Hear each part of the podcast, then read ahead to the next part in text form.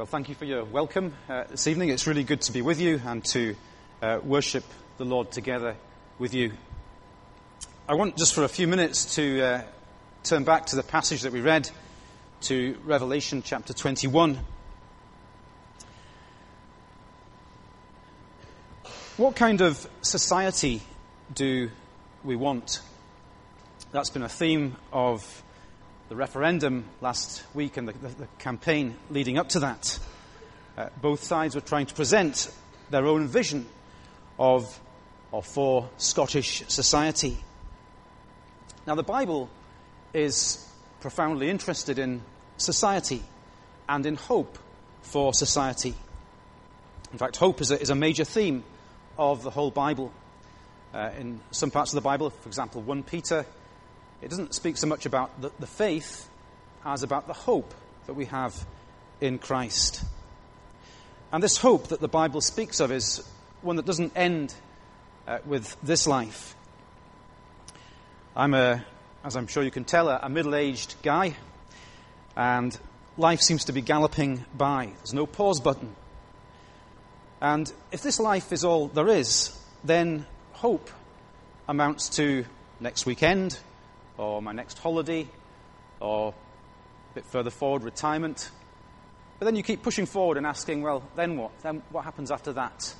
And ultimately, it's decay, old age, death. And that's a, a grim prospect. It's a prospect of despair. But the gospel is a message of hope. Hope for this life, but also beyond this life. It holds out the, the promise of eternal life of resurrection from the dead, of life on a renewed earth, restored to the original perfection that God made, the original harmony that God made. And, and it's a hope that is, is for us as individuals, but also for society. And I want to reflect on that hope for society as it's presented in Revelation 21. And because time is limited, I just want to focus really on the last uh, few verses, verses 24 to 27. But first, just a word or two about the context of this. Uh, at the beginning of the chapter, John speaks of this vision he sees of, a new heaven and a new earth. For the first heaven and the first earth had passed away. Now, this new heaven and new earth is not in the sense of brand new, but more in the sense of, of renewed. I've got an old, rather battered car, and I could, if I had a sudden injection of cash, go and trade it in and buy a new, a brand new model. But that's not really so much the picture here. It's more like taking an old, broken down, battered car to a, a garage, to a restorer, who will restore it to as good as, perhaps even better than it was when it was new. That's the kind of image that there is here. It's a, a renewed heaven and a renewed earth that is being spoken about. It's parallel with the hope that we have in the scriptures of the resurrection of the body. Now, of course, we have a great prototype of that in the resurrection of Jesus Christ. Remember, Jesus died and his body was, was placed in a tomb.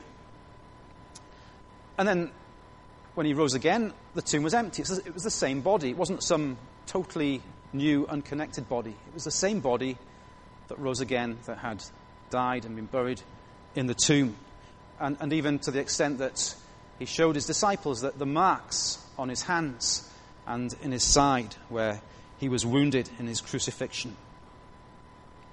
Jesus spoke about the renewal of all things. Uh, Peter in Acts ch- chapter 3 speaks about the time coming when God will restore everything as he promised long ago through his holy prophets. So there's this renewal of all things that is promised. There is this great hope that is promised in the scriptures. And it's very much a physical reality. In verse 2, John says, that the writer of this book of Revelation says, I saw the holy city, the new Jerusalem, coming down out of heaven from God, prepared as a bride, beautifully dressed for her husband. And this holy city, or alternatively, a bride dressed for her husband, represents the people of God people of God in all ages.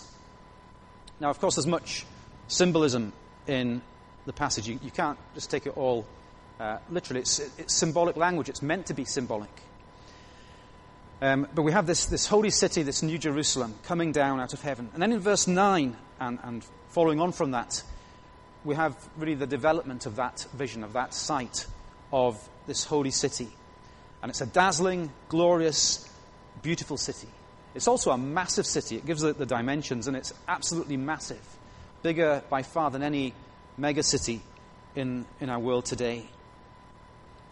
But I want to jump down to the, the last few verses of the passage. And in verse 24, we read that the nations will walk by its light. The word nations here is the Greek word ethne, and that's our, our English word ethnic comes uh, from that. So it's not nations in the sort of sense of the modern nation state so much as ethnic groups. So, for example, you might have one country, say Afghanistan, that is, is one nation, but there are many different ethnic groups within that nation, and that's really what's being talked about here. And it speaks about the many, many different nations, many different ethne, ethnic groups in this city. They are there in this holy city, which represents the people of God. In fact, in the next ch- chapter, chapter 22, it speaks about the healing of the nations, the healing of the ethnic groups. And then we're told that they will walk um, by. Uh, the, sorry, the, the, um, the nations will walk by its light.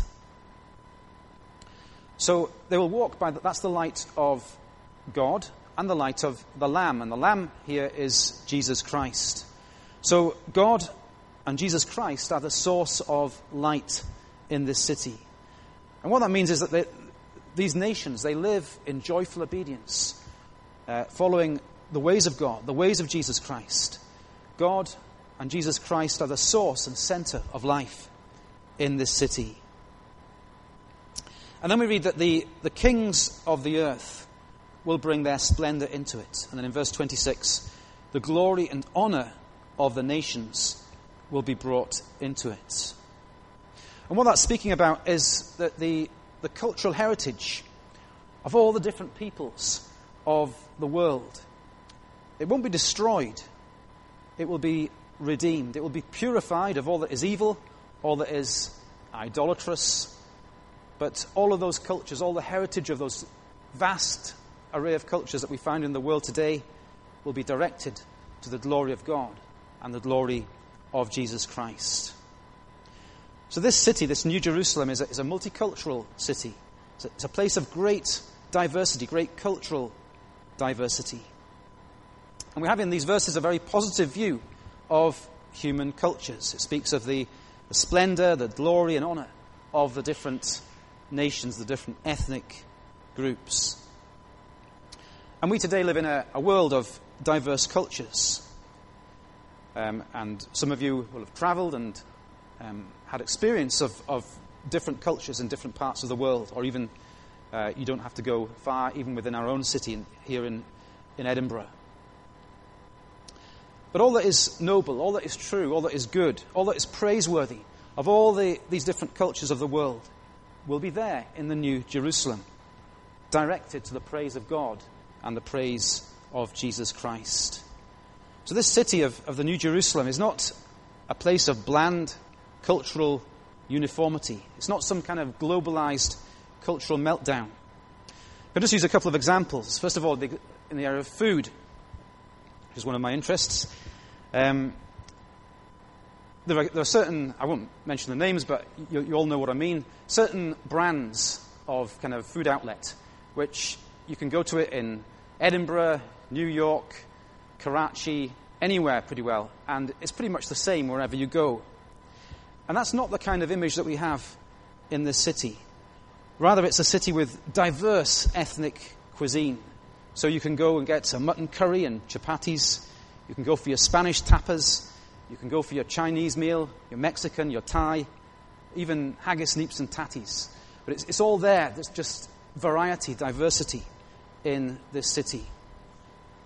Or in the area of music. Again, there are, um, you can get sort of watch certain TV shows where You can get music from anywhere around the world, and it sounds pretty much the same. And again, that's not what we have here. The New Jerusalem will be more like a world music festival with a rich variety of musical styles. There'll be Indian sitar, African drums, Peruvian panpipes, Scottish fiddle, all different kinds of Western folk and classical and rock music, and just reflecting the, the vast array of human creativity that we find in our world. So, this city, this vision of this city, it's a place of color and variety and vibrancy. Now, of course, this is a vision of the future. It's of this perfect city that is to come. And of course, we live in an imperfect world. But there are implications from this for our mission in a multicultural city, in a multicultural world. Now, in our society over the last few decades, there's been a lot of discussion and debate about multiculturalism on the one hand and the need for integration on the other. And often those two things are kind of um, you know, placed against each other. Now, among the people of God, there has to be integration. There has to be integration for any kind of cohesive church community. And that integration is into recognizing, acknowledging Jesus Christ as Lord. Everything has to be brought into submission to Jesus Christ, who is the Lord. The thing that we have in common is that He is our Lord, He is our Savior. Uh, without that, that there's, there's no citizenship of His kingdom, of His city. Um, without that, God's people would be like a wheel without a hub, if you can imagine that. But Jesus' kingdom, Jesus' city, allows for almost infinite diversity. In fact, we all even see Christ himself. We, we, we, we look at Christ from different angles from the particular cultures that we come from. So we should not try to impose a monocultural uniformity on the church, but allow a Christ centered diversity to flourish. And one of the problems with, perhaps the main problem with multiculturalism as it's usually envisioned in our society, is that it's a secular vision, uh, where God has been banished to the personal and private sphere. And so it's a vision that is, is really hollow at the center. And in both church and in society, we need a multiculturalism that is God centered and Christ centered. And, and that is the reality of the New Jerusalem that we see here. Well, then we come to, to verse 27, and there we have really another side, the other side of human cultures and human nature presented. Verse 27 says, Nothing impure will ever enter it. And there's much about every nation, every culture, every ethnic group that is impure, shameful, deceitful, evil. And there's no place for these things in this holy city, in the New Jerusalem. So there's a need not only for celebration and affirmation of different cultures, but also for transformation of different cultures. All cultures must come under the judgment of God, under the judgment of the Word of God. All cultures need to be purified and changed in the light of the gospel and through submission to Jesus Christ. And we, as God's people, need to work for this cultural transformation in the world, in its cultures, including in our own cultures. And then it comes down to the level of the individual. It says, uh, Nothing impure will ever enter it, nor will anyone who does what is shameful or deceitful. There is no place for sin in this city, no place for anything that is shameful, deceitful, evil, sinful. Only the pure may live there.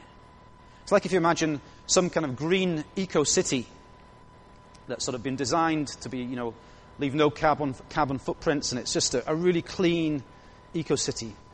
But then, then somewhere in the middle, someone plants a massive factory that belches out noxious fumes and, and you know, chokes the atmosphere and just pollutes the whole place. It would just, it would ruin the place, wouldn't it?